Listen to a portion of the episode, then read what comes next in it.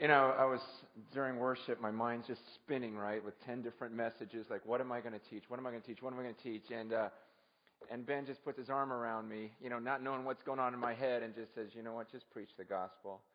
Just, just lay it out there. And, uh, you know, there's, there's this pressure, you know, like when, when you come back to a place, it's like there's an expectation, and I, and I hate that. Um, just so you know, I, I hate you. No, I, I hate, uh, I hate this, this, this whole idea. You know, I, I was going through it on Christmas Eve.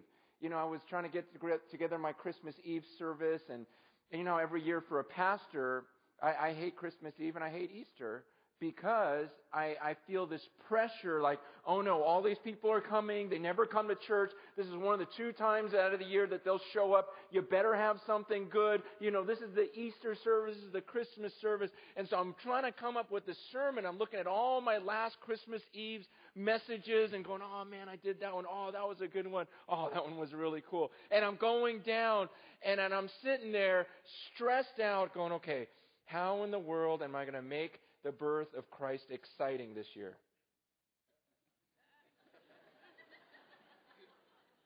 and just think about that. I'm sitting in my office, racking my brain, trying to figure out how to make the birth of Christ exciting. And I thought, this is the stupidest thing in the world. I should be able to stand in front of a group of people and say, God became human, and we should just all go, no way, and fall on our faces and worship for an hour. And so that's exactly what we did this Christmas Eve. And it was awesome, you know? It was just reminding people, you know what? This message is what is great. You know, and, and, and like what Ben was saying, somehow we get lost in the delivery and trying to figure out, okay, you know, well, I like the way this guy says it or that guy says it. No, God, the maker of the world, took the form of a man and died on a cross for our sins. And, and we should hear that. And, and somehow we lose the awe over the gospel presentation. I, I, you know, when we were in the office praying this morning, I, it, it hit me again. I thought, you know, there's, there's some of you here that totally reject what I'm talking about. You totally reject this book. You're at a Christian college and you've heard the message a hundred times, and then there's a cynical part of me that comes here and goes, What am I going to say to that person? You know? You hear it in class, you hear it in chapel, you're, you probably have Christian parents, or they sent you here, you're surrounded by all these Christians, Holy Spirit, la la la, whatever. What am I going to say? That God loves you and He sent His Son to die for your sins so that you wouldn't be under His wrath and spend eternity in hell? And that you could be with Him forever in eternity? That He rose from the grave so that you would no longer fear death? And I look at that and I forget, you know what? But that's the power. That one of these times I could say just that with no clever delivery, no, no, you know, props, no video, nothing, and just throw that out there, and you're just going to get it, and it'll no longer be foolishness. And so I lay it out for you again. There's the gospel. You, you guys, last time I came here, I think it was last February or March. Um, it's so weird because I feel like so much has happened in this last year. Like you, like it's a completely different person. Okay, forget what who you've been hearing the last six years this is a different person up here. Um, it's driving my church crazy. it's driving my wife crazy. It's just, there's just, okay, here's what happened. I'll just lay it out. Um, I was, uh, I, I was, I was getting ready to preach the book of Colossians at church. Okay? And I start studying this book. And, uh, you know, I, I, I teach uh, exegetically, ex- expositionally, and I'll teach through a book of the Bible. So I thought, I'm going to pick Colossians. You know, I want, I want people to understand who Jesus is and everything else. And I started reading, and just in my time with God, I, I don't know where you get fed. Maybe you, you know, you come to a chapel and you hear something, and, and that turns your life around. And certainly, I've heard messages that have changed me. But man, there's nothing like when I'm alone with God, when it's just me and the Bible and God you know, and it's just, a, just us in the room, and I'm just looking at these words saying, okay, God, what are you saying to me? What are you saying to me? That's when my life totally turns around. Okay, and I'm reading Colossians, and it starts off and it says, Paul, an apostle of Christ Jesus by the will of God. It says Paul is this apostle. We all know the story of Paul and how he's beat up and shipwrecked and stoned and starving and flogged, left to die, on and on and on. And he goes, I am an apostle. He goes, by the will of God. The word will meaning the desire because God wanted him to be an apostle. Why was Paul an apostle? Because God wanted him to be one. Now, did other people have wills for Paul's life? I'm sure they did. I'm sure Paul's friends had a desire for his life. I'm sure Saul's mom and dad had desires for his life. I'm sure that Paul himself had a will for his own life, just like you guys. Like, like, like your parents have a will for your life, right? Yeah, you like their will for your life? No. Okay, and your your friends, they have a will for your you know, you, you start getting all these different people and they all have something they want you to do, the way they would like your life to go. Everyone in my church has a will for my life. I've got four kids, they each have a will for my life. My wife has a will for my life. So many people have a will, a desire of what they would like me to do. And I have a desire for my life. And then God says, But I have a will. I want you. There's things I want you to do. And Paul, later in, in, in, verse 9, he says, For this reason, since the day we have heard about you, we've not stopped praying for you and asking God to fill you with the knowledge of his will through all spiritual wisdom and understanding. Paul says, Ever since I heard about this church, he goes, I never stopped praying that God would somehow, that He would just somehow fill you with the knowledge of His desires. And so I thought, okay, Paul prayed this for his church. Well, this wasn't even his church. He never even went to this church. He just heard about it and he never stopped praying for them. And I thought, okay, he prayed this prayer for, for that church in, in Colossae, so I'm going to pray this for, for my church for Cornerstone Church. So that whole week, I just started praying, okay, God, open people's eyes up. Help them to know your will. We want to know your will. Show them your will. Somehow, would you open their eyes? Fill them with the knowledge of your will through all spiritual wisdom and understanding. And as I was praying that through the week, a thought occurred to me. I thought, do people even want to know God's will? See, if you walked in, when you were walking in chapel, if I had asked you, hey, do you want to know God's will for your life? You'd probably go, oh, yeah, yeah, yeah, because that's the Christian thing to say. We, we want to know the will of God. Oh, how do we find the will of God? And, and, and then I, I started thinking, do people really want to know the will of God? I mean, honestly, the desire of God. Do you really want to know what God would want to do with your body this afternoon? If he had complete control over that? Do you really want to know what God's desire would be for you this afternoon? Where He would have you go? Who He would have you speak to? Do you want to know how late He'd want you out tonight? Do you want to know how early He'd want you up praying tomorrow morning? Do you really want to know His will? Seriously. Do you want to know what He wants you to do tomorrow, next year? Do you really want to know? Or isn't there that side of you that would rather not know? You'd rather not know what God would want to do with your body if He had total control, so that you can kind of go through life, make a few decisions for God, here and there, have your nice little happy family, nice little happy home, and everything else, and then at the end go, Oh, I didn't know you wanted me to do all that. Right? Isn't that what you really want? See, and I started thinking, and I'm thinking, man, that's what, no, no one in the church wants to know God's will. And then I started asking myself, do I want to know God's will? Man, I'm the pastor of this thing. Do I really want to know where God would have me go this afternoon and tomorrow and next week? Would I, do I really want to know that or would I rather not know? Because if I don't know, I can say, I, I, I would have done it, Lord. And it just started freaking me out. Because I thought, okay, great. So now I'm a pastor of this church. and I don't even know if I want God's will. And I started sharing it with one of my friends. I go, I mean, do you want to know God's will? One of my good, close Christian friends. He goes, I'm not going to lie to you, Francis. I don't want God's will. I don't want to know God's will. I think it would freak me out. And I go, yeah, and isn't that stupid? I mean, I, I, am feeling some of those same things, and I'm just going, this is stupid. Then what in the world are we doing if we don't trust His will? And you guys, this was so convicting to me that I stood before my church, stood before my elders, and I quit as the pastor of Cornerstone Church. Because I said, look, this is this is uh, this is not okay. It doesn't matter that you guys all like me and want me to be your pastor.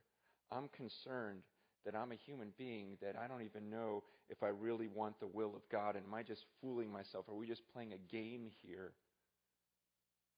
And I left the church and I said, I don't know if I'm coming back. All I know is I want to get away and make sure that I'm a man who wants to know the will of God. You see, because I'll read passages. I'll read passages like uh, Revelation uh, 3 when it talks about that church in Laodicea. You guys know the story, the lukewarm church. And when God says to that church, He goes, I know your deeds. You're neither cold nor hot. I wish you were either one or the other. So because you are lukewarm, neither hot nor cold, I'm about to spit you out of my mouth. You say, I'm rich, I've acquired wealth, I don't need a thing, but you don't realize you're wretched, pitiful, poor, blind, naked. He says to this church, and, and what, what hit me is he's saying it to the whole church. Okay? It's, it's not like a few individuals in the church. It's not 90% of the church. He says it to the whole church. And I know this because when he wrote the letter to Sardis, he writes a letter to the church in Sardis. He goes, Man, you guys are totally screwed up. He goes, But there's a few people there who haven't soiled their clothes. They haven't dirtied themselves. They've kept themselves pure. And he says to that church in Sardis, You guys are messed up, but there's a few individuals. Then when he writes to Laodicea, he just goes, You guys are all lukewarm. And I thought, okay, what if I lived in Laodicea? Would I be able to do the will of God? Because everyone is in this, you know, kind of half in, half out. I kind of want the will of God. I kind of want to follow God kind of mode. So would I be able to be in a church like that and be able to overcome it? And I started thinking, am I in a church like that? Because how many times have we opened up this book, we read it, and then we go to church and we go, these are two totally different concepts. This is, these are worlds apart. I mean, this isn't, this isn't church. I mean, I, I was talking about again this last weekend. I mean, obviously I went back to my church after going through this time before God, but it was just like, Lord, I, I want to live this out completely. I, I want to know because, because what if, what if we're all fooled? See, I didn't leave my church because it wasn't a popular church you know, usually a pastor steps down because he's just, you know, can't make budget or everyone's yelling at him and everything's falling apart and oh no, the church is falling apart, I quit. For me, it was the opposite. I was like, you know, I think this is too popular. In fact, if the Apostle Paul had a church in Simi Valley, I bet you mine would be bigger. If Jesus had a church in Simi, I bet you I, I, I'd outgrow his. That's kind of crazy. Because everywhere Jesus went, when he preached, people left. You know, and it was one of those things where I'm reading the Bible and it says, Woe to you when all men speak well of you. And I'm looking at my wife and I'm going, Man, this isn't good. You know? It says, what he, that's the way they treated the false prophets. But then he says, Blessed are you when people persecute you when they insult you. You know, because that's the way they treated the true prophets. And I just went through this whole. You see, because I get nervous. I, I get nervous when I get too popular. Because the Bible says that there's this popular road. It's this wide road, it's this huge road, and, and it leads to destruction. And many are going to go through this wide, popular road. He goes, but then there's this narrow road that leads to life, and few will find it. And so when I look at the morality of the American church and everywhere that it's going, it's hard for me to imagine that that's the narrow road. And so then if I fit in and suddenly I'm popular in this movement, I start going, wait a second, is this okay? Man, am I really on that narrow road going against the grain? Am I one of those individuals that really wants to know the will of God and just says, okay, God, whatever. What do you want to do with me? I don't, I don't care if everyone hates me. I don't care what they have to say. I, I'm tired of, of not taking this book literally. And maybe that's the wrong word for it. Maybe that literally isn't the right word for it. Okay, I'm a graduate of the master's college, okay, seminary, and it's like, okay, literal, literal, literal. You know, fine. Maybe it's not that. It's, but maybe uh, it, it, it's not so much literally, but seriously. Where I go, okay, if if Jesus, I, I preached Matthew 25 yesterday at church about Jesus, you know, saying if if if uh, what did he say? you know, about him coming back and, and, and the sheep and goat judgment. He says, I was, I was hungry. You didn't give me anything to eat. I was thirsty. You didn't give me something to drink. And I thought, okay, do we take that literally? Do we really take that literally? The 1.5 billion people who don't have clean drinking water right now, that that is literally Jesus? That is literally my Lord and Savior that doesn't have clean drinking water? That is really my Lord and Savior that's starving to death. I mean, according to the, to the word, that's what he's saying. Whatever you do for the least of these brothers of mine, you are doing for me. I was hungry and you gave me nothing. I was thirsty. You gave me nothing to drink. Do we take that seriously? If we take that seriously, then I have to devote the rest of my life to this. It doesn't mean that I, I, I just give a little bit more or help out a little bit or cry when I see, you know, starving people on the television. It just means, no, that's my Lord and Savior, and I, I got to do something. I got to figure something out. And to take it seriously. And that's been my uh, that that's been my my whole deal over the summer was like, Lord, am I the real thing?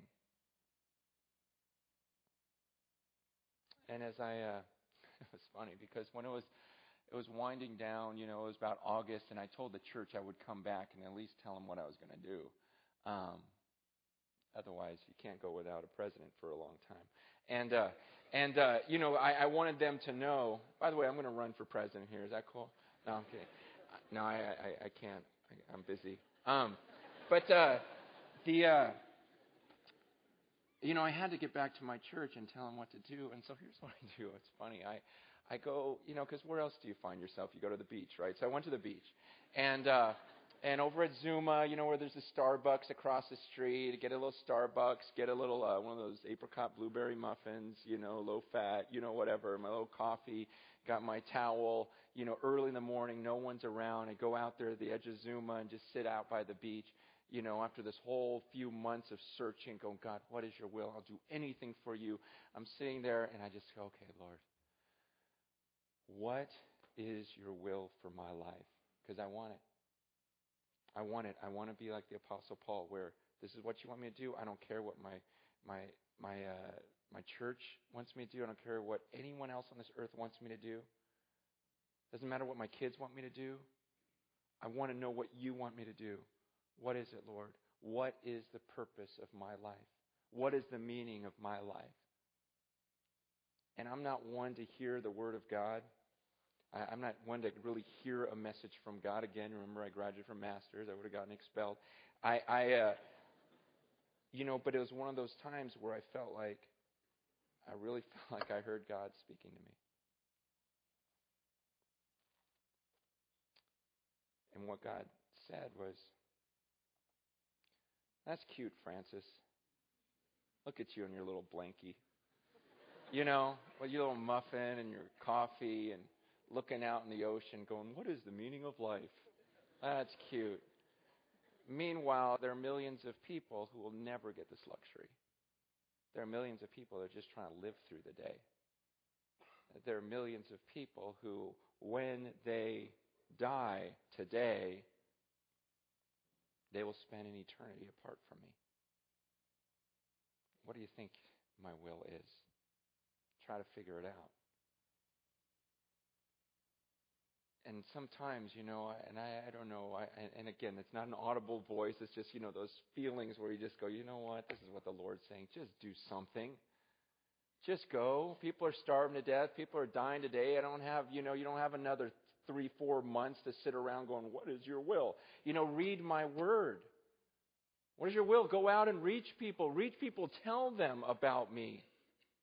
Go out and help me. I'm starving. I'm, I need something to drink. Go, go feed me. Give me. And, and you know the amazing thing is when we do that, when we actually live out the words of Scripture, that's when the unbelievers actually get interested. When, when our light actually shines amongst the unbelievers. I was just flying to Africa a couple of weeks ago. Uh, on my flight to Amsterdam, I sat next to this Muslim guy. And this Muslim guy starts talking to me, and I start asking him questions. I start going through the law and asking him, Well, are you going to be forgiven? You know, and laying out the gospel to him. And he just shut me out. I thought, Man, you know what? I just threw out all this at him, which I don't ever regret laying out the gospel. But then I started asking him, I go, Help me understand Islam. I mean, genuinely. Help me understand be, the difference between a Sunni and a Shiite. And he started explaining it to me, and he started telling me all these different people. And it was intriguing. And I go, you know what? I read this in the Quran. Is this true? Is this a proper interpretation? And we started laying things out. And, and I was interested in Islam more than he was interested in Christianity. Not that I was going to be converted, but I just was interested. And then he goes, he goes, so where are you going? I go, oh, I'm actually going to take a, a flight into Uganda once I get to Amsterdam. He goes, oh, yeah, for what? I go, you know, I support a bunch of orphans. Our church supports a bunch of orphans, and we help some missionaries out there. And the guy just looks at me, and his eyes just light up. No lie, he looks at me and he says, I prayed that I would meet someone like you. He goes, All my life I have heard of people like you that actually care for the poor. See, he goes, See, I have no I have no compassion for that. I want to, I wish I had a heart to care for other people, but I'm just a selfish person. And I always wanted to meet someone like you to understand what drives you, what gets you out there. And I began to lay down. I go, well, you know what? That's the whole, the center of everything I believe is that, that, that God the Father, you know, sent His Son and His Son laid down His life for me. 1 John 3.16. And so therefore I should lay down my life for my brothers. I go, it's not something that I, I have to do or I'm fighting to do or earning to do. You don't understand. It is so wonderful to give. It is so much more blessed to give than to receive, like Jesus said. And so when he gave us his son and I laid out the gospel for him, and this guy, suddenly it was like he was listening. He asked me, Are you going to Africa again? Because I would like to go with you next time. And there was just some connection of, wow, when people, when the world sees our good works, they want to give glory to our Father in heaven. You guys, I, I feel like I'm just rambling up here um, and throwing you all these scattered thoughts this morning. I apologize for that. Um, but at the core of everything I'm, I'm trying to say is, you know, I know there's like, I'm hearing a lot of passion here at Westmont. I'm hearing that, and praise God for that you know, that, that some of you guys are excited about some of the social issues and you're looking at things around the world and you too are going, man, that just doesn't make sense. And right now it's it's kind of popular to jump on that bandwagon and and praise God because it's a great bandwagon to jump on and I don't ever want to discourage anyone from that because the things I've seen on this earth I'm just going go go go do something say something give something don't just live your own life the thing, I, I guess the question I want to leave you with this morning is Are you for real?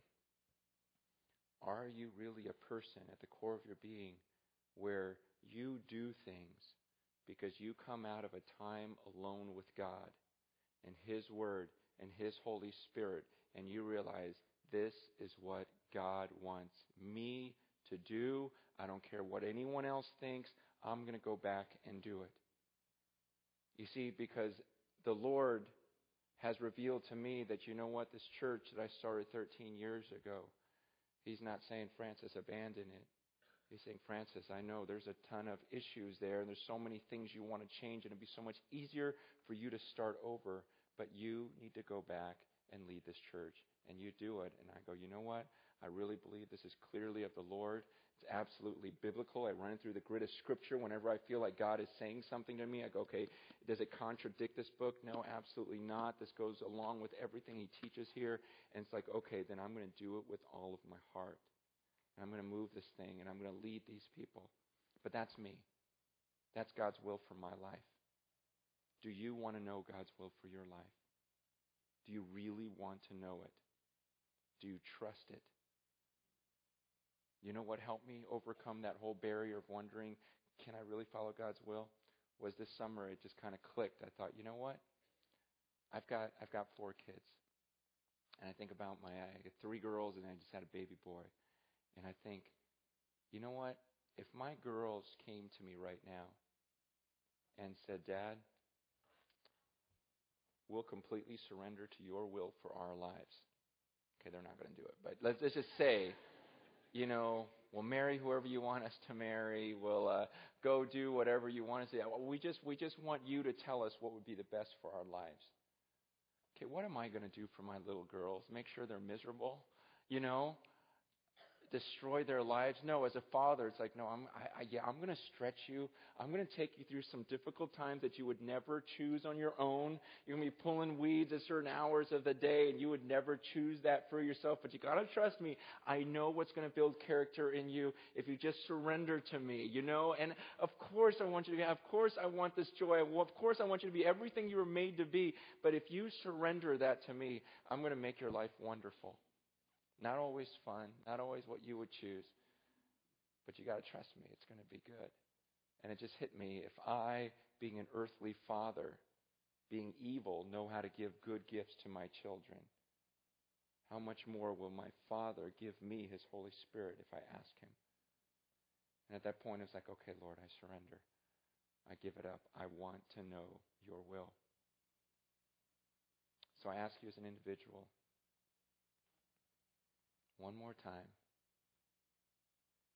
Do you really want to know what God would do with your body if He had complete control over it today? In your chapel journals, there's some space there. And we're going to give you a couple minutes right now just to write some thoughts in there. Because for some of you, you know exactly what God wants you to do. Some of you are struggling with sin issues, and you know the first thing He would do if He had control of your life. But what I want you to do is quit playing the game. Quit calling yourself a Christian if you're not. Quit pretending you want to know the will of God if you don't. I mean, for me, it was difficult. It was like, you know what? I shouldn't even be pastoring this church if I'm a man who doesn't want the will of God. And to be honest, at that point in my life, I didn't. And I had to leave. And some of you may have to step out of position. Some of you may have to turn your whole life upside down. But it's worth it to be real. It's worth it to have peace and go, okay, I know I'm the real deal. I know I really would do whatever God wanted me to do. I know I'm not this lukewarm, maybe, or just because I'm amongst a bunch of Christians. No, I love God and I will do whatever for Him. It's about a love relationship with Him where it's like, you know what? I do love you more. I love you more than my wife. I love you more than my kids. I love you more than my job. I love you more than life itself. What do you want me to do with your with my life? And just jot some things down if you believe God is leading you to do certain things and start praying for them. So go ahead and take some time and write in your journals right now.